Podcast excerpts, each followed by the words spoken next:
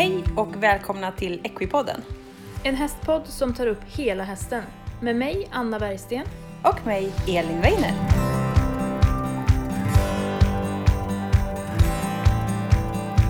Hej och välkomna till veckans avsnitt av Equipodden.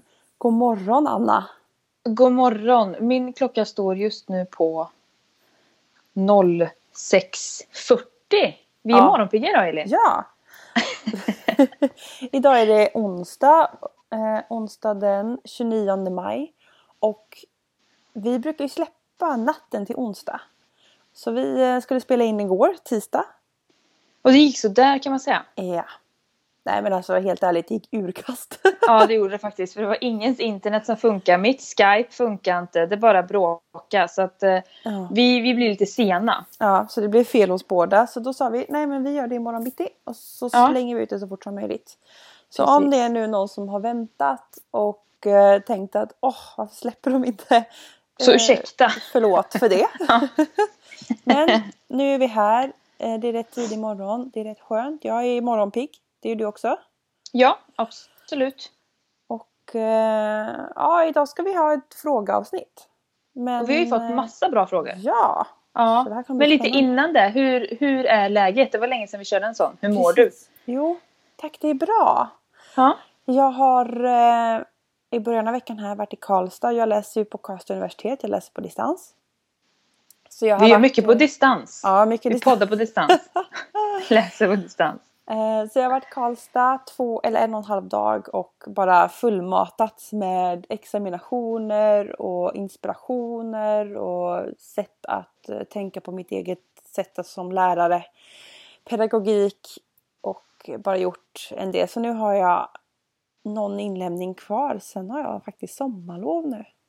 Gud vad skönt, hur länge har man sommarlov när man går på universitet? På universiteten börjar man ju runt 1 september igen. Oj. Det är rätt länge.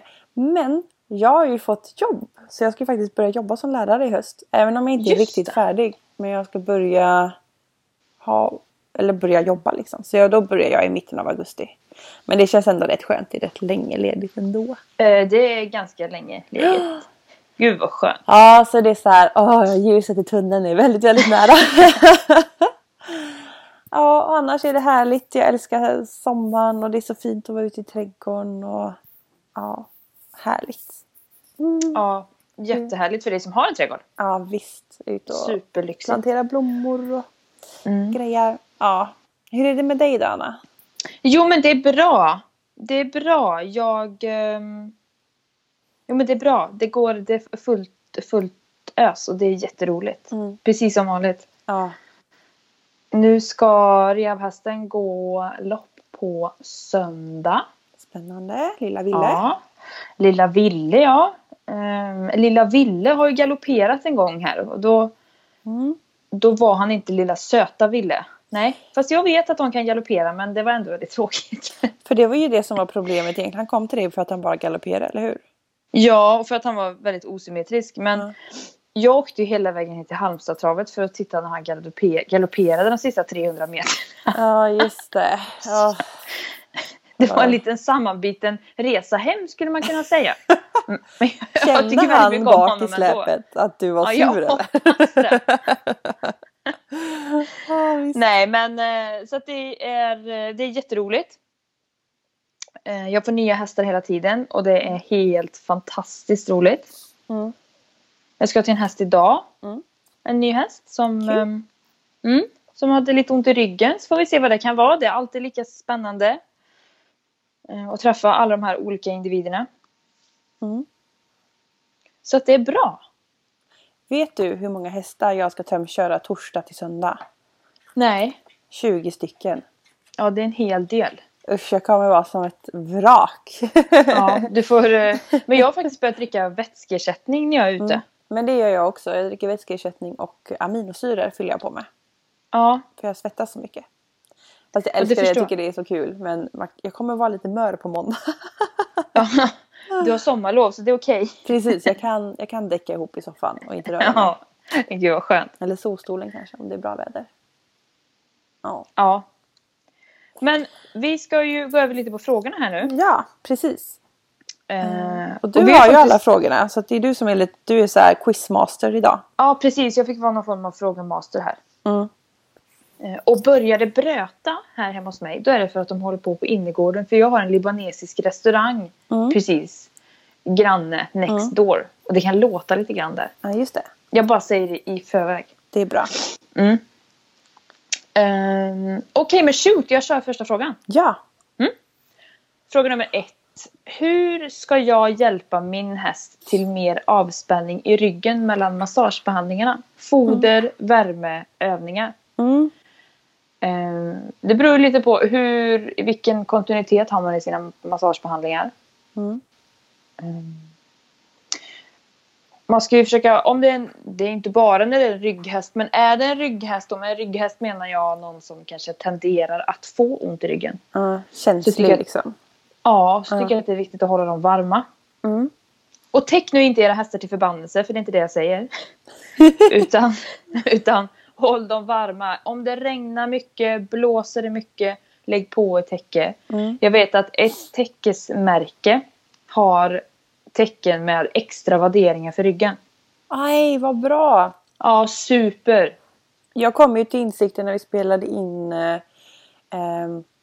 Kissing Spine-avsnittet att ryggen är ju upp.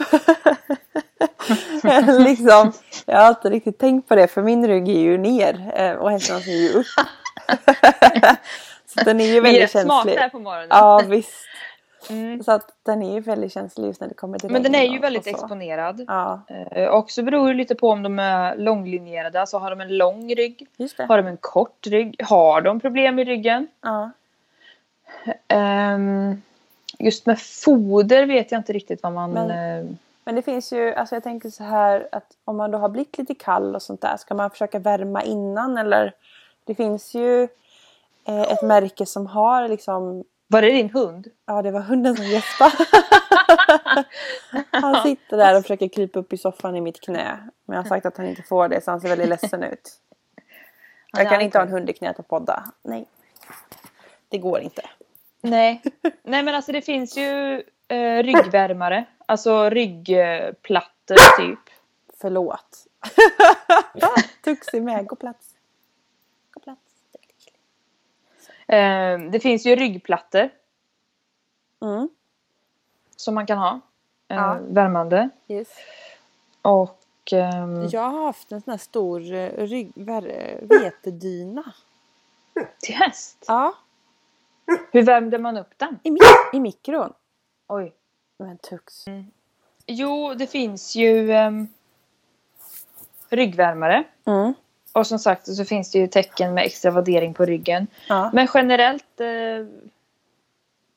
alltså håll dem, låt dem inte bli kalla. Ja. Mm. Och är det så att en häst har rygg, jag menar jag har ju kunder som har hästar som får ha tecken på dem här fast det är 18 grader och sol. Ja. Men det är ju ifall de har något problem i ryggen eller ifall de blir extremt stela. Ja. Så där är vi återigen på individen när man har testat sig fram. Ja, grundregeln blir inte kall. Ja, det blir grundregeln. Och i foderväg inte för mycket stärkelse. Mm. För stärkelse gör att man kan tänka att stärkelse gör muskeln stum och geggig liksom. Ja. Vi pratade om det här en annan gång och då sa du att en häst som ätit mycket stärkelse, då är det som att trycka på en betongshugga. Ja, det låter som att jag har sagt så att det låter som någonting som jag skulle kunna säga. Ja. Ja, nej men det stämmer. Och övningar, alltså skänkelvikningar är ju alltid bra. Öppna sluta är alltid bra.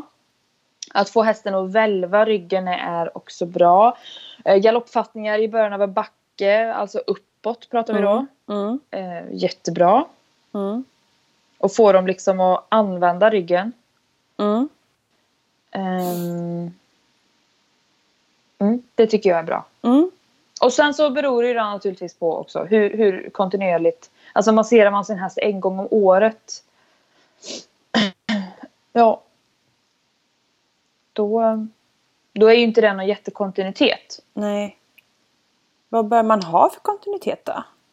Jag tycker 4-6 veckor. Mm. Eventuellt 4-8 veckor beroende på hur hårt går hästen i träning. Har hästen någon bakomliggande problematik? Mm. Det är klart att det är ett annorlunda slitage mot någon som inte går så mycket mot någon som kanske hoppar 1,50 och 60. Eller om det ligger en problematik. Har hästen Kissing Spine, har den en exteriör som gör att den lättare tenderar att bli stum i sin muskulatur. För att det är ju faktiskt så att de här muskelknutorna, muskelspänningarna, de ligger ju och snor energi ifrån hästen. De begränsar ju hästen. Ja. Och det är därför man vill lossa på det här. Ja. Mm. Så är det. Ja. Ja, men det där var jättebra tror jag. Ja, jag hoppas författaren blir nöjd. Ja. Ja, hoppas det. Och vi kör ju alla frågor anonymt här. Yes, vi tog beslut här på morgonen. Ja. 2. Hur kan jag som hästägare massera min häst till vardags utan att vara utbildad? Mest för att få en skön avslappnad stund för hästen, inte i behandlingssyfte. Det har jag gjort när jag har haft häst, att man har masserat lite. Jag fick gå en sån vardagsmassagekurs gick jag. Mm. Mm. Vad gjorde ni då för något då? Nej, men det var lite i ansiktet. Fast det handlar väl egentligen mer om att liksom klappa och smeka hästen sådär längs med sidorna, så runt öronen, läpparna. Sen så fick man så här knåda på överlinsmuskeln, ner på bogen, den tjocka muskeln där. Jag kan ju inte vad de heter, va? Den tjocka muskeln. Ja, men jag förstår. Ja, men den som bullar ut lite. Och sen ner på benet så är det en muskel fram. Sen längs med ryggen. Och sen rumpa. Ganska stort. Och sen så den filén längs med svansen. Ner. Om man tänker hasen. Och så på framsidan där är en muskel. Den fick vi också ta. Så. Och så grejer lite med svansen. Och lite mjukt och lite mer att man såg att hästen slappnade av och gäspa lite och liksom sänkte huvudet. Alltså hästarna är ju så mycket känsligare än vad vi tror. Så att jag tycker inte att det finns någonting som heter djup massage. Utan du anpassar alltid trycket. Ja. Men det som man kan göra själv, det var ju faktiskt väldigt bra det som du beskrev där. Just beröringen. För beröringen utsöndrar ju oxycontin. Oxycontin är ju ett hormon. Precis, och det gör ju vi också. Att vi blir... Ja. Vi gillar ju fysisk kontakt. Det är därför man blir kär. Eller ja. Att man har det är partner. Bara därför man blir kär. Ja, kanske inte riktigt. Men det är ju en del i den här kärleken.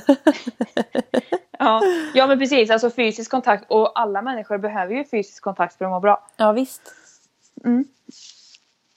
Och det gör ju hästarna också. Och sen, alltså hur hårt? Jag vet inte, men jag tänker typ att... Jag vet att jag tog det ganska löst. Och sen så tog man...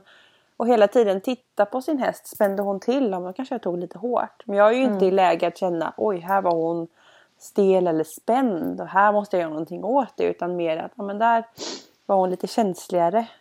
Sen hade jag massör som kom och också regelbundet. För att kolla igenom hästen, och var det ingenting så kunde det gå en bit emellan, så det var inte så att det var varannan månad, men när jag kände att här var hon lite annorlunda, och det är också ett sätt att se att oj, vad hon spände till här nu, vad konstigt, det har inte hänt innan, och så tar man vänta 2 dagar och då händer det igen, då vet man att då är det någonting här, och inser nog att det här är över min kompetensnivå, och då tar man hjälp. Så det är också ett sätt att känna, liksom, känna sin häst, tycker jag. Och så är det väldigt mysigt. Och det är härligt att se dem. Jag tycker att man ska jobba med... Man ser man själv. Då tycker jag att man ska jobba med ett tryck som det som du tar i ansiktet. För att de är så jättekänsliga. Och märker man att något är fel, ta hjälp. Ja, precis.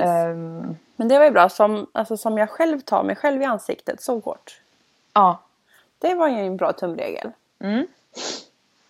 Och så titta på hästen, och så ser den ut att njuta, men då är man på rätt spår. Ser den spänd ut, då ska man nog ringa någon. Då ska man nog ringa någon, ja, precis. Eller om hästen blir irriterad vid något ställe. Mm. Vispa inte borta. Precis. Utan då är det någonting. Ja. För att en häst är väldigt sällan dum. Mm. Utan de vill ju förmedla någonting. Precis. Så det tycker jag. Mm. Det var jättebra. Mm. Nummer 3. Tips på hur jag bäst håller en häst med KS, alltså Kissing Spine, i bra skick. Vilken behandlingsmetod tycker du brukar funka bäst i underhållssyfte? Tömkör cirka 2-3 gånger i veckan och rider ut i skogen 2 dagar i veckan. Här tycker jag att man ska lyssna på vårat Kissing Spine-avsnitt. Mm. För att få en mer helhet. För Kissing Spine kan jag prata om hur länge som helst. Ja. Så här hänvisar jag till vårat Kissing Spine-avsnitt. Vilken behandlingsmetod? Ja, alltså det beror ju lite på vart KSen sitter. Ja. Men jag tycker att är hästen palpationsöm? Mm. Alltså när man trycker på den. Ja, när man palperar. Mm. Då lasrar jag i första hand. Mm. Annars så, och jag ska säga att lasern använder jag som ett komplement, inte ett substitut. Mm. Annars så masserar jag. Och massera och stretcha är jättebra. Mm. Det är det jag använder allra mest. Ja. Och om man flikar in lite med tömkörning där, så tror jag att det är jättebra att tömköra ganska mycket. För då har man verkligen en chans att bygga upp sin häst innan man sätter sig på den. Ja, för här är ju överlinje och underlinje så viktigt. Lyssna på det avsnittet också. Precis. Och fördelen med tömkörning är att du faktiskt står på sidan och ser när hästen jobbar och inte. Ja. Och jag brukar också säga att men om den inte jobbar, att den alltså går upp med huvudet. Ja. Då gör ju egentligen inte det lika mycket som om du hade suttit på. Nej, för du har ju ingen belastning ovanifrån. Så att det är ju lite mer förlåtande. Så att personligen tycker jag att man kan tömköra mycket. Mm. Att rida ut jättebra, men se till att hästen jobbar då. Att den sänker huvudet så att den har chans att bära dig med sina muskler och inte med sin ryggrad. Precis. 2 dagar i veckan, man kan nog tömköra mer också. Tömköra ute? Ja, 2-3 dagar i veckan och uteritt 2 dagar i veckan tycker jag låter jättebra. Ja, men det är jättebra. Mm, tycker jag låter jättebra. Och bygga upp och se att det händer något, och så får man ju testa sig fram. Mm. Och där har man ju också olika underlag. Ja. Mm. Det är ju också jättebra. Precis. Okej, fråga nummer 4. Mm. Den här gillar jag. Mm. Varför valde ni att starta en podd? Ja. Ska jag börja med det? Ja. Nej, men det var ju så att jag och Anna har ju en gemensam kund.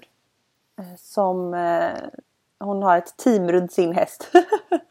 Underbar. Ja, och jag tömkör och du behandlar. Och hon sa det, alltså ni borde träffas, sa hon. Ni borde träffas. Och ja, och ni borde göra något ihop, sa hon. Och jag bara, ja, det var kul så här. Vi delar nummer så där. Och i den perioden så hade jag själv upptäckt poddar. Jag hade liksom inte lyssnat på det innan. Men så hade jag upptäckt det och blev bara helt frälst och lyssnade på säkerligen alla poddar i hela världen, kändes det så. Ja. Jag tänkte, gud vad kul. Alltså vilket sätt att nå ut. Och vad härligt det låter och det verkar så kul. Och ändå rätt enkelt så. Så vi pratade med varandra. Inte mycket. Och sen sa vi träffas. Och det här var i november 2018, eller hur? 18, Så alltså podden var ju i grunden din idé. Ja, för vi träffades och bara vi ska göra något ihop. Och vi klickade rätt bra direkt. Ja. Vi var hemma hos dig och åt lite mat. Ja, och så sa jag och det. Du skulle ju iväg och tömköra. Ja, jag vet. Jag var liksom på väg. Mm. Och jag bara, jag skulle vilja starta en podd. Och alltså blicken, alltså måla upp det här nu. När Anna sitter vid köksbordet och bara skiner upp och bara, ja! Det är klart vi ska göra det. Alltså, inga begränsningar, det är klart. Liksom aldrig haft den tanken i hela världen. Och jag har ändå gått en stund och tänkt lite sådär. Och bara, yes, klart vi ska göra det. Och då har vi träffats i typ 20 minuter och en halvtimme. Ja, så man kan verkligen säga att vi klickade bra. Ja, så då började och sen vi så prata om det. Så, och sen så kom du igen och så tömkörde du mina hästar. Ja. Och sen så vet jag att vi satt på en pizzeria och bara, men vad ska den heta då? Ja. Det lurade vi ju på ett tag. Ja, den var svår. Så blev det ju equine. Och så, hur ska vi bryta ner det här i mikropartiklar? Och då blev det Equipodden. Ja, och det blev jättebra. Ja. Och sen pratade vi också väldigt länge om vårt grundsyfte med vad vi vill nå ut med våran podd. Mm. Och då kände vi, för att vi både är ute och jobbar mycket med kunder. Och alla vill sin häst det allra bästa. Mm. Men ibland kan det vara svårt att kunna allt. Så att, och det är därför man tar hjälp också. Och det är jättebra. Och jag utbildar mig till och med till lärare. Så jag älskar ju att utbilda. Och jag älskar att sprida kunskap. Och i och med att hästar ligger mig så varmt om hjärtat. Så kände jag att jag vill nå ut med mer kunskap. Och det är ju precis samma som du tänker, eller hur? Ja, precis. Hästarna ligger också mig otroligt varmt om hjärtat. Jag kan inte ha en tillvaro utan häst. Mm. Och hästarna, eller min ena häst är ju faktiskt uppviglaren till att jag utbildade mig. Mm. Och då tyckte jag att det var roligt. Och jag tycker om att blanda kunskaper. Jag tycker att man ska samarbeta, inte konkurrera. Ja. För alla är bättre eller sämre på vissa saker. Precis. Och jag anser att man alltid kan komplettera varandra. Ja. Även olika terapeuter. Ja. Och man kan inte kunna allt. Det är helt omöjligt att kunna allt. Ja, det är omöjligt. Allt. Och vi vill ju verkligen lägga ner prestigen i det här. Vi vill ha det prestigelöst. Vi vill ha det breda. Precis. Vi vill ha alla olika sporter, alla olika tänk, mycket med olika människor. Vi har ju mycket gäster. Och vi vill sprida kunskap. Vi hoppas att Equipodden ska ses lite som en kunskapskälla. Och ett sätt att lära sig något nytt. Och att lyssna på oss är trevligt. Ja, och jag blir jätteglad när folk säger så här: jag lär mig alltid något nytt. Ja, vad bra, då har ju vi nått ut. Då har vi ju uppnått vårt syfte. Ja, tack. Mm. Precis. Så att där, på den vägen är det. Och jag kan säga att jag ångrar inte en enda sekund. Inte när jag går upp 6:00 på en ledig dag för att sätta mig och podda. Nej, alltså det är fantastiskt. Ja. Och vi har ju lite svårt för våra scheman ibland. För att det är ju full rulle. Men nu, alltså det tar ett tag innan man hittar sig. Och även i det här med att prata. Precis. Vi kan ju berätta vad som hände med första avsnittet. Ja, det blev ju inte så bra. För det spelade det vi göra om. Ja, vi spelade in det hemma hos mig i december. Och det tror jag var typ... Nej, det var andra gången vi träffades eller något sånt där. Nej, tredje gången kanske. Tredje va? För att det var andra gången det var när vi tömkörde mina hästar. Mm. Du kommer ner och det var snöstorm. Ja, det var det. Och jag hade julpyntat hela dagen. Så det var jättemysigt och vi drack te. Något gott. Och så skulle vi starta. Jag tror vi startade 3 gånger eller någonting. Och bara, vad ska jag säga? Och du vet, började fnissa. Och herregud. Ja, vi lät som stela pinnar. Ja. Och du vet att jag lyssnade igenom det här. Ja. Och så ringde jag till dig. Nej, det här går inte. Vi kan inte släppa det här. Vi måste göra om det här. Ja. Ja. Jag kanske ska klippa ihop ett avsnitt. Eller så här. Ja, typ ett extra avsnitt av det så ni får höra hur det lät jämfört med hur det låter nu. Och så var man jättestel. Alltså jättestel. Ja. Fast jag får ju ibland tänka mig för vad jag säger så att inte jag säger något olämpligt. Alltså det är så märkliga ord och så. Ja. Men men det här är fantastiskt. Ja, det är jättekul och tack. Vi bara måste flika in. Tack alla lyssnare. Vi har fått väldigt mycket nya lyssnare sista månaden. Och det är fantastiskt kul. Välkomna hit. Vi är så glada för all respons vi får. Och alla downloads som ni gör. Det är... Utan er hade vi inte gjort det här. Det hade vi inte kunnat göra. Och, och vi är glada för allt tyck och tänk. Ja. Ni får jättegärna skriva allt. Konstruktivt och positivt. Mycket bra. Ja. Mm. Okej, tack, det var en jätterolig fråga. Inte häst nummer 5. Ja, det var en fantastisk fråga. Inte häst nummer 5 utan fråga nummer 5. Fråga 5, yes. Häst som puttar in rumpan och går på dubbla spår på rakt spår i paddocken. Upplevs ofokuserad, ibland tittig. Vill inte ta stöd på yttertyger utan hänger i innertyger. Och det här är ju lite grann, jag har en häst som gör så här. Det är min färgglada häst som gör så. Och hon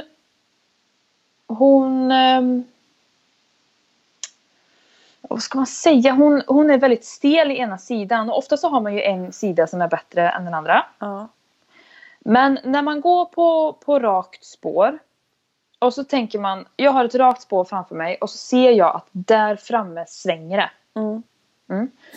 Om du har hästen precis under dig och emellan dig. Mm. Och så börjar den kanske putta in rumpan så här åt insidan av paddocken. Mm. Mm. Då är ju det oftast en svaghet. Mm. Att de går på dubbla spår. Mm. Och med dubbla spår menar man att det går ju att den går med på ett spår med frambenen och på ett spår med bakbenen. Mm. Och när man kommer till den här svängen, då kan de ibland liksom skjuta in bogen och titta utåt och fortsätta gå på dubbla spår och bli som pinnar och bli jättestela. Ja, och där måste man ju jobba igenom så att du inte liksom sitter och nöter med hästen, utan att du... Och hur ska jag klä på det här i ord? Men du vill ju att hästen ska gå runt din skänkel. Precis. Och det blir lätt att man liksom sitter kanske och... Du kanske jobbar med din innertygel. Mm. Men så glömmer du av att släppa efter på din ytter. Mm. Cykelstyret fick man lära sig på ridskolan. Man ska inte ha en ratt, man ska ha en cykelstyre. Tar du in den så måste du också ge efter på ytter. För att ge hästen möjlighet att välva sin yttersida. Precis. Och går hästen på dubbla spår, så försök att peta in den där rumpan. Mm. Och jag vet att det kan vara svårt, för ibland går hästen ännu mer emot din skänkel. Ja. Hästen är inte jättespörädd, och då kan man ha ett spö på varje sida. Mm. Och då kan man peta lite med det där hästen går utåt. Och så bara, just det, zitt, och så blir den rak. Eller jag förhoppningsvis. Och är hästen ofokuserad, så är ju det ditt jobb som ryttare att få den med dig. Mm. Motivera hästen. Mm. Och är inte du motiverad just den dagen, men hitta på något annat då än att sitta i paddocken. Ja. För att hur ska hästen kunna vara motiverad när du som styr är väldigt omotiverad? Mm. Precis. Men det där är ofta en svaghet. Precis, eller en stelhet, alltså, att det faktiskt inte går att länga ut den sida som behövs. Mm. Kan vara låsning någonstans. Så är det så, känner du så här att men nu har jag försökt det här i flera veckor och det här går inte, hästen går inte igenom, ta hjälp då. Värt att utesluta saker och ting. Ja, och det kan ju faktiskt vara så att en eller två behandlingar kan göra att den inte går på dubbla spår. Precis. Mm. Sen tror jag det är viktigt också. Jag fick tipset. Sen, alltså, vi är ju inte utbildade tränare, jag och Anna. Utan det här är ju erfarenhetsbaserade tips. Att jag fick tipset att det är lättare att flytta bågen än rumpan. Ja. Att det var också en häst. Hon satte ut ett ben lite då. Och då fick jag nästan tänka lite öppna hela tiden. Ja. För att jag skulle hamna bågen framför rumpan. Och därigenom få rakriktningen. Det kan vara värt att testa. Mm. Det så tänker jag lite när jag tömkör. Brukar funka. Och sen vill jag gå lite till ryttaren också. Det är så lätt att jag har en bild på det här med falsk ställning och falsk böjning. Är det den här hästen som är ovanifrån? Nej, det här är en tecknad bild. Ja, men är det inte den? Nej, det är snett ovanifrån. Det är 4 hästar på den bilden. Okej, nej, det var inte det jag tänkte på. Alltså tecknade hästar då. Men då är det liksom, på ena då så tar de mycket inner. Mm. Men sitter inte ner på innerbenet. Utan åker ut så att höften, så att din tyngdpunkt ligger utåt.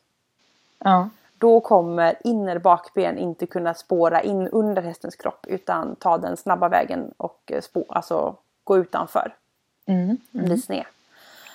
Istället då, och det här är också så här, gå inte i hästens fälla brukar jag säga när jag tömkör. Vad sa du? Gå inte i hästens fälla. Aha, för att hästen, när den går in med rumpan, det betyder att den är kort på insidan. Den har kortat hela sin insidemuskulatur, eller hur? Och om du då tar innertygel, då tänker hästen, åh gud vad skönt. Jag kan gå här och korta min innersida ännu mer, det var ju det jag ville. Mm. Så våga släpp på inner, fånga upp på ytter. Se till att du sitter ner ordentligt på inner sittben. Flytta över hela vikten på innersidan.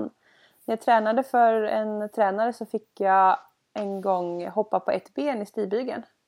Så att jag höll upp ytterstigbygeln, alltså jag höll upp foten i stigbygeln. Och så bara red lätt på innerbenet för att verkligen se att jag kom med hela vikten på innersidan. Ja. Så att se till att du kommer över på insidan. Ta inte för mycket i innertömmen eller innerhanden. Nu var jag på tömkörning, hörde du det? Ja. För det här problemet möter jag på tömmen också. Våga halvhalter, fånga upp på ytter, sitt ner och försök att peta in rumpan på det sättet. Det kan vara värt att testa, för det är så lätt att testen ställer sig utåt, jag drar inner. Ja, att det blir liksom fel på det sättet, att man bara drar i munnen, jobbar med din sits. Ja, att det blir en dragkamp, och det är det jag menar med att sitta och nöta så här. Utan, ja. Och ibland så kan det ju bli så där att man tittar på hästen. Du sitter och tittar på hästen och så tittar, jag menar dina ögon ska ju vara din röda tråd i din väg. Ja. Och du ska ju inte ner i sanden. Nej. Det är som när man kör bil, om du tittar, att man tittar rakt fram när man kör bil. Ja. Man ska göra det, ja. Ja. Mm. Och då gör du annat när du kör bil? Nej. Nej, men alltså, när jag tog lastbilskort så tyckte de att jag körde lite vingligt. Och det tyckte jag själv att det blev lite vingligt. Och då så sa det en instruktör som sa det, men vart tittar du någonstans? Och då kom jag på att jag tittar rätt kort. Jag tittar ner i asfalten rätt nära. Ja. Och han bara, men du måste höja blicken. Och så direkt när jag höjde blicken och såg längre vart jag var på väg, då körde jag rakt. Ja, och hur många har inte hört av sin tränare, kolla vart du ska. Ja, upp med blicken. Ja, för min tränare sa till mig att jag skulle sjunga en sång en gång och hoppa en bana. Aha. För att det här var några år sedan. En fantastisk tränare. Och då sa han så här, Anna, sjung en sång. Och sluta. Så här, jag betalar väl inte det för att jag ska sitta här och sjunga. Och då blev det att när jag gjorde det... Ja. Alltså hästen hoppade som en klocka. Och min ridning blev så mycket bättre. Mm. För att jag fokuserade på helheten. Mm. Inte bara satt och nötte. Mm. Så du själv blev lite avslappnad också kanske? Ja, men precis. Och jag red på ett annat sätt. Mm. Nu kan man inte hålla på och göra det. Man kan inte hålla på och sjunga jämt när man hoppar. Eller gör någonting annat. Men det är ett bra sätt att tänka själv kanske, att man slappnar av. Ja, och att då blir det liksom, då sitter det i kroppen och inte så mycket i huvudet. Mm. Det är också bra tips. Ja. Ja, svårt. Ta hjälp av en tränare som kan se hästen på plats. Ja. Om det är ett återkommande problem, känn igenom den så att det inte är något fysiskt. Så. Ja. Det kan faktiskt vara värt. Absolut. Och sen... tänker jag väl också, hon sa att den är lite tittig. Försök att distrahera hästen. Gör någonting hela tiden. Det var det jag menar med fokuset. Ja. Att få hästen med dig. Och jag menar, det är klart att de kan vara tittiga, så är det ju. Ja.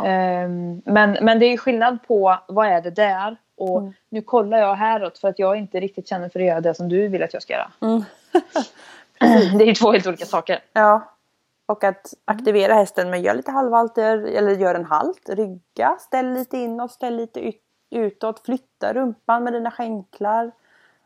Gör en volt. Alltså så att det händer någonting hela tiden. Så att hästen inte hinner målfokusera på mördarplastpåsen eller vad det kan vara. Liksom.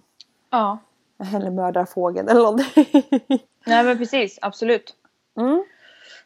Spännande, hoppas det går bra. Ja, hoppas det går bra. Hör gärna av dig. Om hur det går. Jättegärna.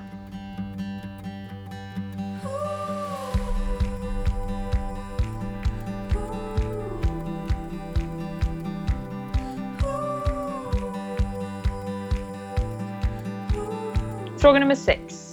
Häst som är påbörjad tömkörd men blev rädd för tömmarna. Hur går man vidare? Det här var ju en förkortad version av den frågan. Men frågan är ju...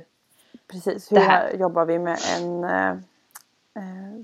tömrädd häst. Precis. Och jag har haft en kund, eller jag har en kund, en fantastisk tjej som jag känner väldigt väl. Hennes nya häst var totalt livrädd för tömmar.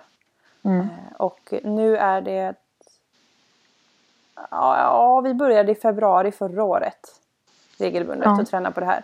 Och nu går de som en klocka. Så att jag vill bara säga att ingenting är omöjligt, men tänk säkert och lyssna på hästen. Låt det ta den tid det tar. Men om hästen får panik då, vad gör man? Jo, det man börjar med är att någon leder runt dig. Du ska inte ut och tömköra. Så du sätter på jorden och låter någon leda. Om hästen är vansinnigt rädd, Det kan vara också svårt för hästarna att förstå att någon bestämmer plötsligt bakom. Vi sitter alltid på eller leder fram över huvudet. Men att någon bestämmer och går bakom mig, det kan vara rätt skumt alltså. Det måste man komma ihåg. Ja. Så att om hästen är så rädd eller inte fattar det här att någon går bakom, så låt någon leda dig och så går du i din tömkörningsposition utan tömmar. Och så pratar du hela tiden. Det är viktigt att du pratar. Så att, ja, du kan prata antingen med hästen eller med den som går, bara så att hästen hör att du är där bak. Mm. Sen här är också viktigt att vissa tycker att man ska gå rakt bakom hästen. Jag förespråkar att gå ett snäpp åt sidan så att du ser hela hästen. Mm. Och inte bara en stor rumpa. Och här kan det också vara en häst som är lite bakskygg eller lite osäker. Om du försvinner bakom hästen, de ser ju inte rakt bak. Nej. Då kan de bli så här, åh, vart gick mamma? Eller vart gick pappa, om det är en man? Alltså de blir så ängsliga själva och det är så onödigt. Om du går på sidan så ser hästen dig att hon är där, det är lugnt så. Tryggheten. Ja. Nästa steg är att sätta på tömmarna då. Och då sätter du dem från jorden fram till bettet. Och sen går du, någon leder dig fortfarande. Och bara håller tömmarna och går bredvid hästen. Alltså du ska gå precis bredvid hästen vid jorden. Så att tömmarna inte kommer åt rumpan. Så går man där. Så man kan klappa lite på rumpan. Så håller du tömmarna i din hand och någon leder dig. Och så kan man börja lägga upp tömmen lite grann så på rumpan. Och dutta lite mot den när du går där bredvid. Mm. Mm.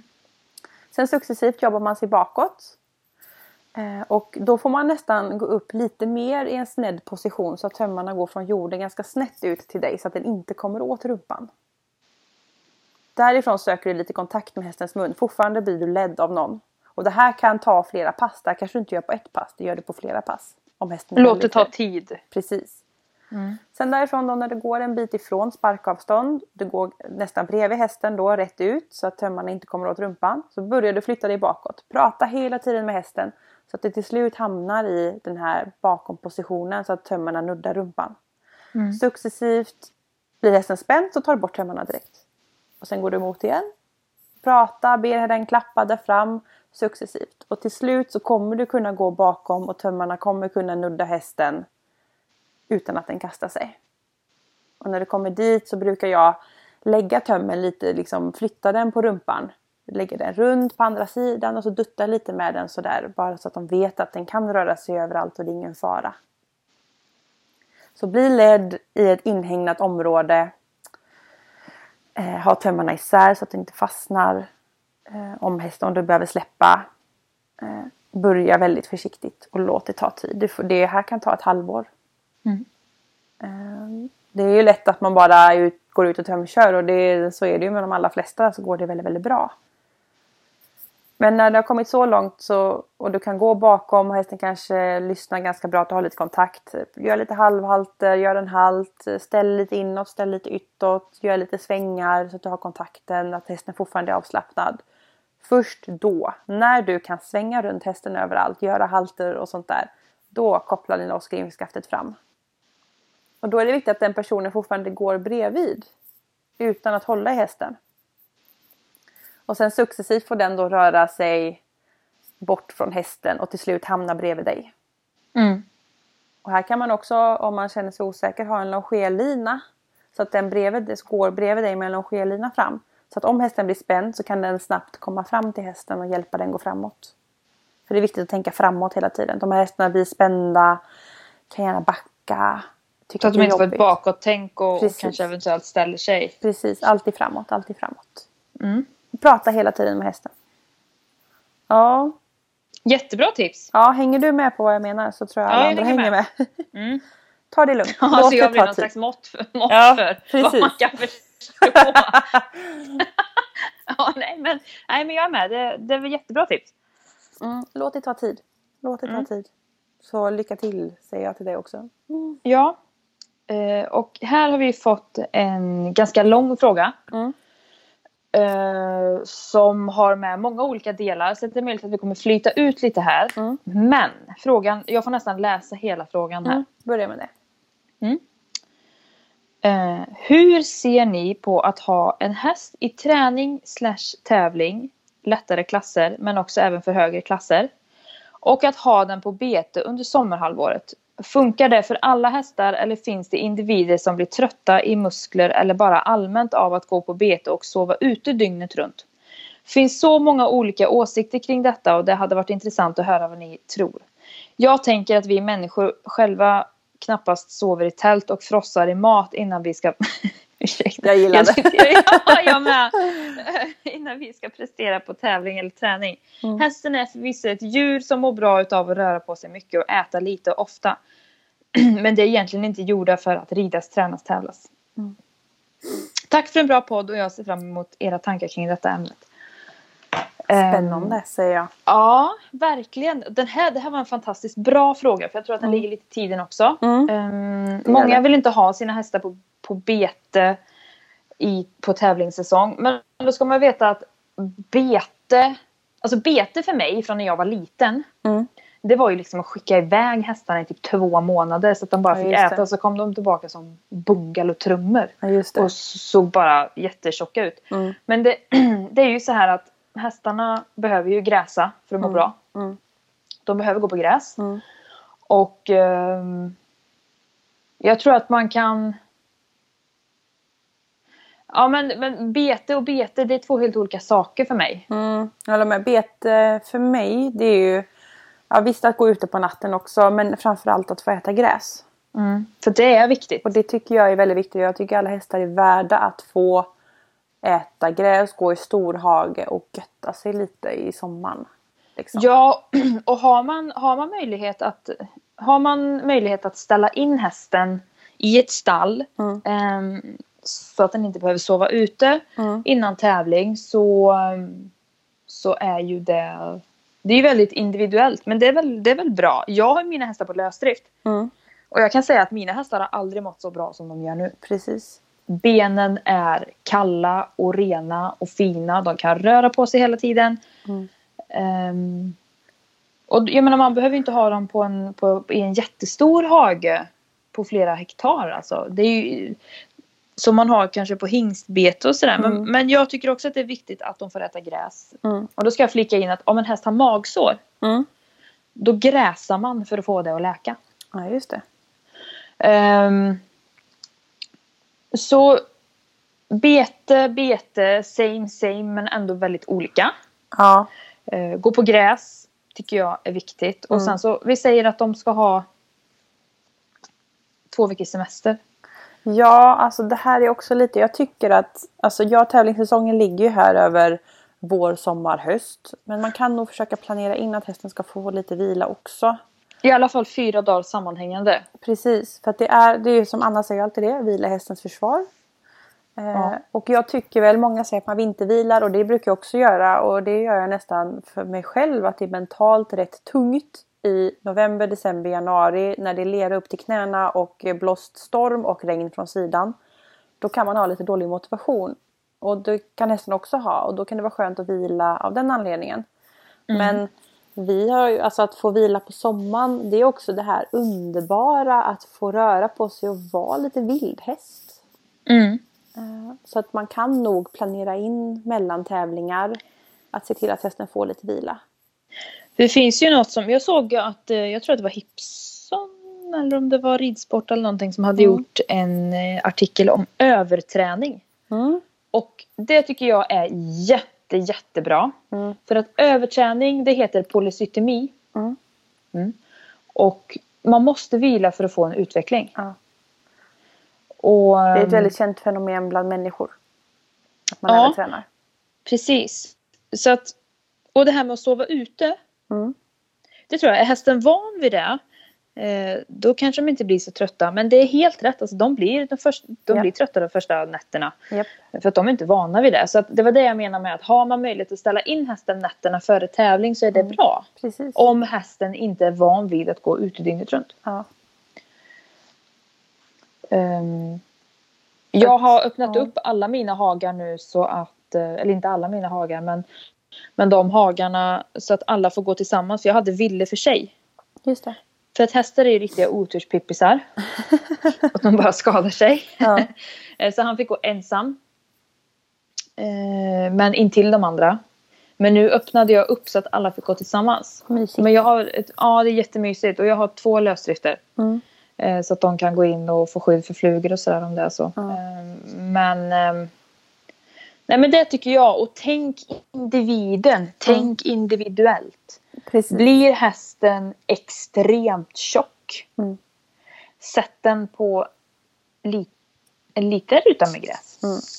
För det är klart att jag menar, det är ju lika dåligt att vara överviktig som häst som att vara överviktig som människa. Ja, det sliter ju väldigt. Ja, det gör det. Ja. Så att, men det tror jag är lite luddigt svar. Kanske det känns, men alltså låt dem äta gräs. Och låt dem få lite vila. Och som du säger, det kanske räcker med 4 dagar och... Om det är ute på natt eller inte spelar egentligen ingen roll. Jag stod faktiskt i ett stall där det var en sommar. Det var väldigt, väldigt varmt. Och då stod de inne på dagen och ute på natten. Mm. Ja, och men det är precis. Också ett sätt. Mm. Och sommaren som var så var ju det väldigt bra att kunna göra så. Sen tänkte jag lite på det här. Att, jag tänker att vi människor själva knappast sover i tält och frossar i mat innan vi ska prestera på tävlingar. Jag tycker det är fantastiskt bra skrivet. Då kan jag säga att jag har jobbat som militär. Jag kan tusan prestera jäkligt bra även om jag inte har sovit någonting som i tält. Men jag tycker det är viktigt också att inte människofiera hästen. För att vi funkar inte på samma sätt. Mm. Hästarna... Alltså maten i hästens magsäck stannar där i 40 minuter. Mm. Då förstår ni hur ofta de måste äta. Ja. Så att jag tycker individuellt. Har man möjlighet att ställa in hästen för natten. Om den är ovan att sova ute inför tävling. Gör det. Mm. Blir hästen väldigt tjock. Ställ den på en liten ruta gräs. Eller ett väldigt, väldigt magert bete. Mm. Ge dem några dagar sammanhängande vila även fast det kan vara tävlingssäsong för att det mår de gott utav. Ja, lite längre. Ja. Mm. Så tänker jag. Jag hade också alltid en regel på sommaren. Min häst fick alltid vila. Sen är det klart, hade jag unghäst då fick de vila rätt länge. För att de behövde banda mig smälta allting. De var rätt snurriga i huvudet där ett tag. Tycker jag. Ja, och det säger man generellt. Ja, och det säger man generellt om unghästar. De behöver liksom lite tid. Ja. Men sen när man hade lite äldre tävlingshästar så var det lite kortare vila. Men jag hade alltid som regel att ha 1 eller 2 veckor, eller oftast en vecka som jag bara skrittade på. Mm. Bara skritt, ofta ut i skogen länge. Mm. Även pass i paddocken. Bara skritt. Och det kommer vi prata lite mer om sen, eller hur? Med skritt. Det kommer vi prata om i näst sista frågan här. Ja. Men vi kör på. Mm. Så där är mitt svar. Undrar man någonting mer så får man höra av sig igen. Yes. Mm. Nummer 8. Massage efter kiropraktik. Mm.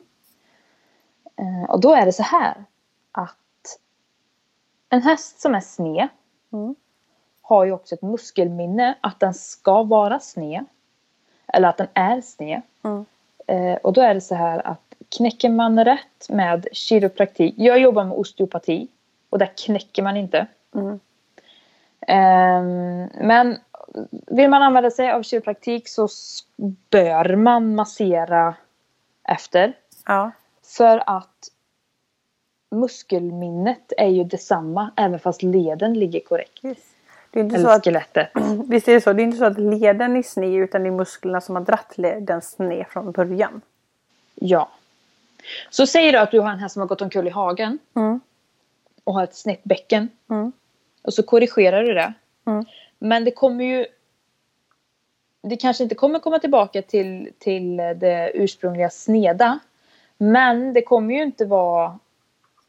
Det kommer ju inte bli helt optimalt om du inte masserar loss muskulaturen. För att musklerna drar ju. Mm. Mm. Precis, du drar tillbaka. Så massage efter kiropraktik. Eller osteopati. Men lägger jag ju in. Kan du berätta lite vad det är då? Ursäkta min morgonröst här. Osteopati är ju när du använder hästens mjukdelar för att korrigera låsningar och öka följsamheten i kroppen. Mm. Så kan jag säga. Mm. Mm. Spännande. Så att man knäcker inte hästen. Det finns sådana som behandlar sin häst med kiropraktik regelbundet. Mm. Där tycker jag absolut att ni ska massera efter. För att man ska inte behöva behandla en häst med kiropraktik regelbundet. Nej. För att man ska inte behöva det. Om det är något alltså utrett av veterinär att den här är sned och det kommer fortsätta vara så oavsett om du masserar eller inte. Ja, just det. Men det är jätteviktigt att massera loss muskulaturen. Jätteviktigt. Så säger jag. Spännande. Ja, det är spännande. Mm. Ja. 9. Kan man tömköra för mycket och för ofta? Mm. Nej. Alltså, fortsättning på den här frågan, det var att den här personen hade läst i en bok att det var en person som alltså rekommenderade att man inte tömkörde för mycket. För risken är att hästen då får ett bakåt-tänk. Jag tycker att tömkörning är ett jättebra komplement till ridning. Och har du en ridhäst som inte har några större problem så är det inga problem att tömköra. Och det är egentligen inga problem att tömköra mycket heller. Hästar som har till exempel Kissing Spine, de tömkör kanske varje dag för att de inte kan rida. Fast ändå behöver bygga upp och ha igång hästen. Det viktiga det är ju att man faktiskt ser vad hästen gör. Och det är ju samma sak. Här kan väl ridningen gå lika fel som tömkörningen. Att man ser till att hästen har en framåtbjudning. Att man inte spänner in hästen utan att den jobbar avslappnat. Med rätt muskulatur, bär sig, får självbärigheten. Att man verkligen ser att hästen jobbar rätt. Och det är ju liksom, det kan man ju göra vid ridning också, att hästen inte jobbar rätt. Då är ju ridningen kanske inte heller det bästa alternativet. Så att länge du ser att hästen jobbar rätt så kan du tömköra ganska mycket. Och man ser ju på körhästar till exempel, de rids ju aldrig. De går ju bara för vagn. Mm. Så att det mår ju de bra av. Nej, jag tycker inte man kan tömköra för mycket. Jag ser inte risken med det. Se till att hästen jobbar rätt bara. Och för ofta, det här har vi ju inne det här med polycytemin igen, eller överträningen. Yes, att se till att hästen får vila emellan. Yeah. Annars så blir det underutveckling. Bra, bra fliking. Och det gäller ju allt. Ja. Och då väver vi ju in då nummer 10. Är tömkörning tillräckligt arbete? Ja, och det här får man höra ibland. Och jag vet kunder till mig som hör att jaha, tömkör du, varför rider du inte? Och det där är ju ingen träning och... det där blir ingenting av eller sådär. Jag behöver inte tömköra, jag rider ju så bra. Att man får mycket sådana kommentarer när man kommer ut. Och det tycker jag är väldigt tråkigt, man blir lite ledsen. Och sen är det ju skillnad på tömkörning och tömkörning. Mm. Jag har träffat folk som sätter på någon inspänning. Och så sätter på en tömmarna och så går ut i skogen till exempel. Och säger att nu är jag ute och tömkör. Det är inte det jag håller på med, kan jag säga. Nej. Alltså, om man tömkör på rätt sätt, kvalitativt, då kan man få ett minst lika bra pass som när man rider.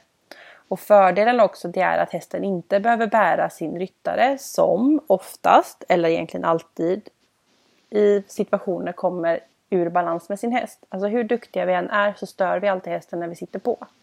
Mm. Så att oftast kan man komma ett snäpp högre nivå. Man kan samla lite mer.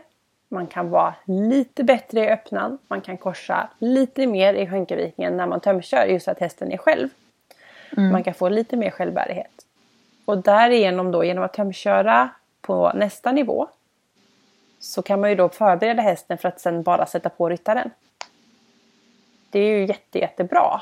Och det är rätt skönt att känna att jag behöver bara sitta upp för det mesta redan färdigt. Jag vet mentalt att hästen klarar det här från marken så jag kan börja jobba med det uppifrån. Mm. Så att tömkörning är alltså ett jättebra arbete och det är i vissa fall då bättre, eller man kan komma längre än vad man kan under sadel. Så att nej, tömkörning är ett riktigt bra jobb och alltså för den som kör, alltså jag blir svettig när jag tömkör när jag rider kan jag säga, för jag springer rätt mycket. Men som sagt, det är skillnad på tömkörning och tömkörning. Tömkör du kvalitativt, inte bara stå på volten utan du är på rakt spår och jobbar. Du jobbar i alla gångarter och du sitter på hästen och ser till att hästen jobbar bra. Du kräver nästa nivå av hästen, då får du ett fantastiskt pass som du kan ha nytta av. Och jag får mycket kommentarer när jag har varit och tömkört hästarna att de är så otroligt mjuka dagarna efter. Men det var ju mina med. Mm. De var ju jättefina efter. Och när jag ägde häst och tävlade så Man hade ju lite så här planering i uppladdning inför tävling. Mm. Så dagen innan red jag lösgörande, lite mjukt och testade lite moment. Och sen så ytterligare 1 eller 2 dagar innan tömkörde jag alltid för att ha den bästa grunden inför tävling. Så tömkörning har varit en del i min tävlingsuppladdning. Det är jättebra. För jag fick så bra effekter av det. Mm. Så att tömkörning är ett riktigt bra jobb, och både för häst och ryttare. Så mer tömkörning åt folket. Yes. Då ska vi se, då tar vi... vi hoppar 11 så länge. Den tar vi sist. Mm. Så kan du berätta lite kort om tömköra bettlöst. Ja, just det. Det går jättebra att tömköra bettlöst. Mm. Jag brukar säga att du kanske inte ska testa bettlöst allra första gången på tömkörning. Utan det är bra kanske att testa på ridning. Och känt att men hästen stannar. Eller hästen fattar grejen liksom. Mm. Så det går jättebra. Då är det samma sak som vid ridning. Man får tänka att man inte ska ge ett för högt tryck över nosen. För de är ju rätt känsliga som vi har sagt innan. Men det går jättebra. Ett problem jag möter ibland, det är att, att när man vill ha ett ledande tygeltag. Alltså att tömmen går från handen genom bettet eller det bettlösa tillbaka till jorden. Liksom den tömsättningen vill man gärna ha på insidan när man tömkör. Mm. Då går inte alltid tömmen igenom den här ringen. Om man har ett hackamål till exempel eller en sidepull, så är det en ring man fäster tygen i. Tömmen går oftast igenom, men själva knäppet för att knäppa tömmen, det går in, alltså metallbiten går inte igenom, den är för stor. Och det är ett problem jag möter, och det kan vara lite tråkigt. Då kan man rakköra hästen. Man får inte riktigt lika mycket kvaliteter. Det har vi pratat om i tömkörningsavsnitten, så det får man lyssna på vad det finns för för- och nackdelar med att rakköra hästen. Mm. Man kan också fästa direkt i den bettlösa ringen, och då är det sidepull oftast bättre än ett hackamore, för då kan man fästa från handen rätt fram till hästens huvud för att få den här ställningen. Nackdelar med det är att hästen blir oftast ganska lång, och man kanske inte får balansen riktigt i sin ställning, men man kan testa. Och det tredje tipset som jag brukar göra, det är att jag helt enkelt delar tömmen på mitten och drar igenom därifrån. För lädret går igenom. Mm. Men inte metallbiten. Så att det går att lösa. Man får vara lite uppfinningsrik. Mm. Det var ett bra svar. Mm. Då kommer vi till sista här nu då. Mm. Och det är rehabilitering bakknän? Frågetecken. Yes. Patella. Och där säger... Precis, patella. Där säger ju många väldigt olika. Mm. Jag ska vara lite tydlig här. Ja. Jag rekommenderar inte bommar i första hand. Och varför jag inte gör det, det är för att när muskulaturen runt knät inte är tillräckligt starkt för att orka med bommarna, då, hästarna är ju inte dumma alltså, de flyttar ju runt jobben. Då är det så här att när knät inte orkar med bomjobbet, då puttar det iväg det till höftleden. Mm. När inte höftleden orkar längre, då går det ut i ländryggen och hästen får ont i ryggen. Mm. Så jag säger så här, bomträna inte hästarna i första hand. Mm. För att de måste bygga upp muskulaturen kring knät innan. Det är jätteviktigt alltså, annars så går de sönder. Mm. Annars så får ni åka in med en häst som har ont i ryggen.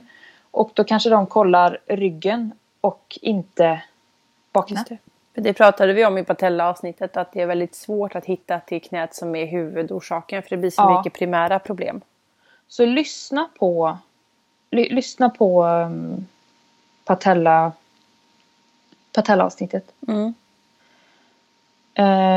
Och det finns ju jättemånga olika övningar, och de här får ju stå för mig. Det här är vad jag rekommenderar. Men jag har också fått väldigt fina resultat på mina behandlingshästar med de här övningarna. Men det här är ju ihop med behandling, ska jag också säga. Ihop med behandling, för att det är viktigt att lossa på det som finns. Och träna och lossa och träna och lossa. Bakknän tar tid. Det tar tid, det finns inga quick fix. Man kan underhudsblistra bakknäna. Man kan spruta bakknäna. Man kan göra massor. Men det finns inga quick fix. Nej. Och det är ju inget som säger att bomträning inte är bra. Det är klart att det är bra, men inte i första hand, nej. Mm. Jag kommer säga 2 saker som är bra. Mm. Långsamma promenader i svag lutning. Typ 20% lutning neråt. För hand eller uppe på? Både och. Mm. För här tvingas hästen att vinkla in bäckenet och trampa under sig ordentligt med bakbenen. Då jobbar muskulaturen kring bakknäna. Alltså den stärks. Oj, nu tappar jag dig här. Och du ner på golvet. Jag sitter och vevar med händerna. Men jätteviktigt alltså. Jag vill verkligen poängtera att det här är jätteviktigt. Mm. Galopperas.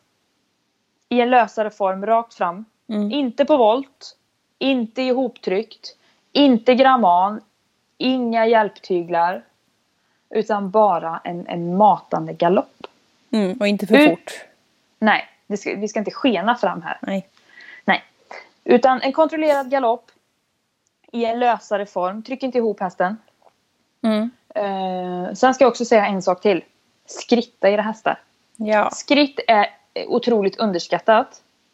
Och en skritt ska ju vara en matande skritt framåt. Där man känner att hästen faktiskt jobbar med bakkärran och framåt igenom kroppen. Mm. Långa tyglar. Och skritta. Skritta i det hästar med. Mm.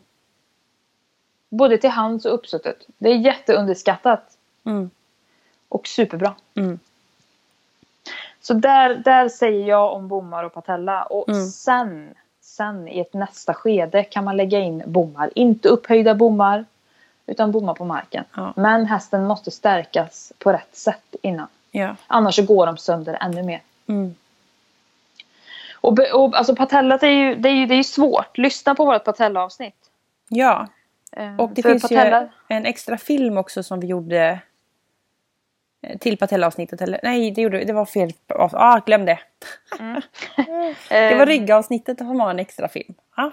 Ja, precis. Så att det är vad jag har att säga om. Nu kanske det låter jättetråkigt, men jag vill verkligen poängtera att det är viktigt. Sen vad alla andra rekommenderar, det kan inte jag stå för, men jag kan stå för vad jag rekommenderar och det är inte bommar i första hand. Nej. Och det här hade ju varit intressant. Om det nu finns någon som har patellaproblem och fått rekommendationer med bommar och jobbat mycket med det och fått resultat antingen bra eller mindre bra. Hör av er och testa kanske det som Anna säger här då och så se om det blir någon skillnad. Det kan vara jättekul att höra. Absolut. Mm. Det tycker jag absolut. Gör det. Och fråga varför bomträning rekommenderas. Just det. Om ni får det tipset av terapeut eller veterinär eller någon annan, en kompis kanske, någon i stallet. Varför? Ja. Varför ska jag bomträna min häst? Men om man får svaret att hästen ska lyfta ordentligt på benen då? Men då får man ju ställa sig frågan, är min häst tillräckligt stark för att jobba så? Precis. Är jag tillräckligt... Ja, alltså du får ju gå kanske till dig själv då. Mm. Är jag tillräckligt stark för den här uppgiften eller kommer jag få ont någon annanstans när jag gör det här? Just det. Mm. Bra! Ja, precis. Alltså, tänk en vända till och överträna inte hästen. Nej. Så. Härligt, det var det va? Ja, så det tycker jag. Alltså vidare frågor på allt det här som vi har pratat om idag. Det kanske väcks ännu mer saker i er. Hör av er till oss. Yes, då blir det ett till frågeavsnitt. Ja, precis, om några veckor. Yes. Kontakta oss på sociala medier, Instagram, Equipodden, Facebook, Equipodden, eller mail info@equipodden.se.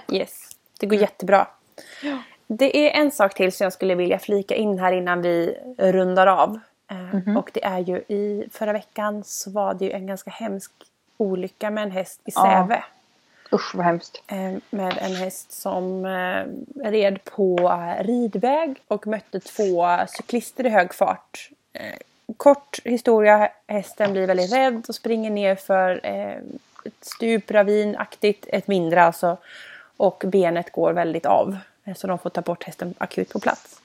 Och det är ju alltid sorgligt när det händer grejer. Och tankarna går verkligen till de här ägarna. Känns otroligt hemskt och onödigt. Men debatten som har blivit som jag vill lyfta, det är att När det är en ridväg, när det är en skylt med en häst på, ni vet den här blåa, då är det påbjuden ridväg och då gäller vissa regler. Och det här vet man nog inte om så mycket, men då får man faktiskt inte cykla där. Nej, och där gick ju faktiskt polisen ut och sa i P4 här nu också. Jag såg det igår kväll. Och det är massa andra alltså medier som också har gått ut. Hipson har gått ut, Göteborgs kommun, för det här var i Säve, så i Göteborg har man gått ut och sagt det här, chefen där för förvaltningen, någon dam. Så att det här är väldigt intressant. Och jag och min sambo, vi diskuterade det här, och är det ridväg, då är det ridväg, då är det hästarna som äger det. Men ofta rider man ju på andra ställen också. Typ promenadstigor eller så här motionsspår och sånt. Ja. Och då är ju cyklar också välkomna. Så att då rider man kanske lite på egen risk. Och det kan vara bra att tänka på det också. Att cyklar kan komma i hög fart också. Eller så. Absolut. Det är viktigt att ha koll på reglerna kring, ja, men det är jätteviktigt. Vad skyltar betyder. För den här häst- eller ridskylten då, den betyder automatiskt att då får man inte cykla där. Och det visste inte så många. Nej. Inklusive mig faktiskt. Nej, och det är jätteviktigt alltså. För att det händer, och jag förstår då om man tycker, för jag har hört någon gång att om rider man på vägen så får man faktiskt ta att det kommer bilar. Mm. Fast vart är medmänskligheten där? Mm. Alltså va? Nej, men man ska alltid visa hänsyn. Så är det. Ja, det ska man. Det är jätteviktigt, för att vad som helst kan hända. Jag menar, bara för att min häst är trafiksäker idag, så det är ju faktiskt inte säkert att den är det någon annan dag. Precis, det kan alltid hända någonting. Det är jätteviktigt, så var ödmjuka. Och man vet ju inte vad det är för bakgrund på den hästen heller så, som man möter. Nej. Precis, det är viktigt. Det var bara en sån här parentes som jag kände att det ville jag lyfta i det här forumet också. Jättebra. Härligt. Men du Anna, ska vi berätta lite vad som komma skall? Vi har ju haft värsta planeringen här. Vi har värsta planeringen, och det är så himla kul. Då är det så här att vi ska spela in 2 avsnitt av samma sort. Ja. Inte riktigt.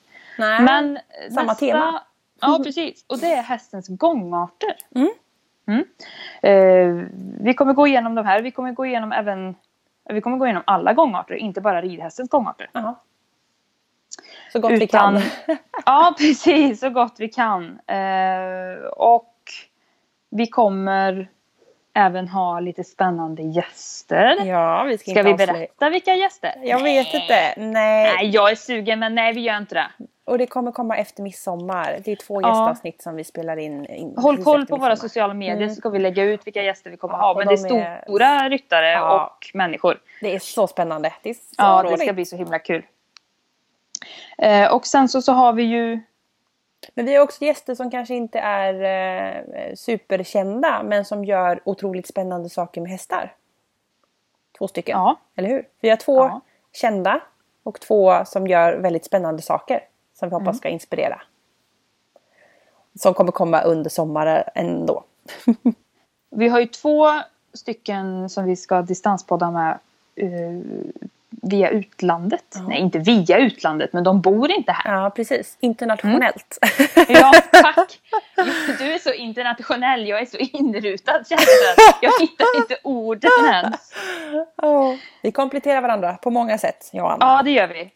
Jag ska också säga att det är Elin som klipper de här fantastiska avsnitten, inte jag. För att det hade inte gått, utan det är jag som lägger upp mycket på sociala medier. Ja, precis. Vi har 2 olika roller. Precis, vi har våra områden. Yes, flera gäster, och det kommer komma ännu mer spännande gäster längre fram. Vi ska prata om hjälptyglar. Yes, vi ska prata... Ja, och det är lite... Alltså hjälptyglar är laddat. Ja, det är det. Men vi ska gå igenom det. Varför, hur, vad... Vilka finns. Vilka finns, ja. Vilken effekt har de? Vad är...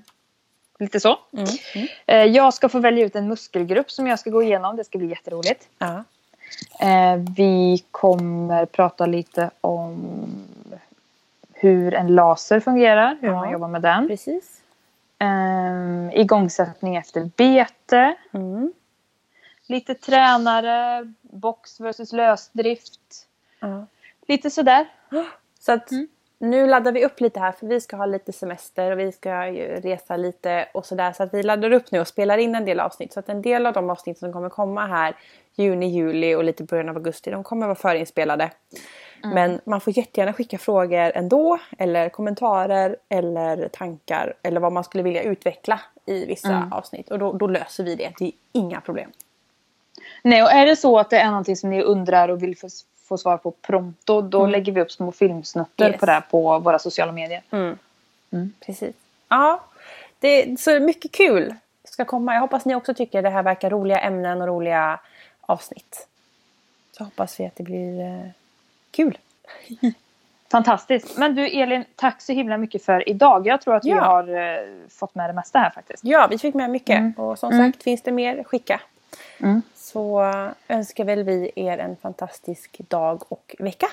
Ja, vi hörs nästa onsdag. Ja, det gör vi. Ha det så bra. Hej då!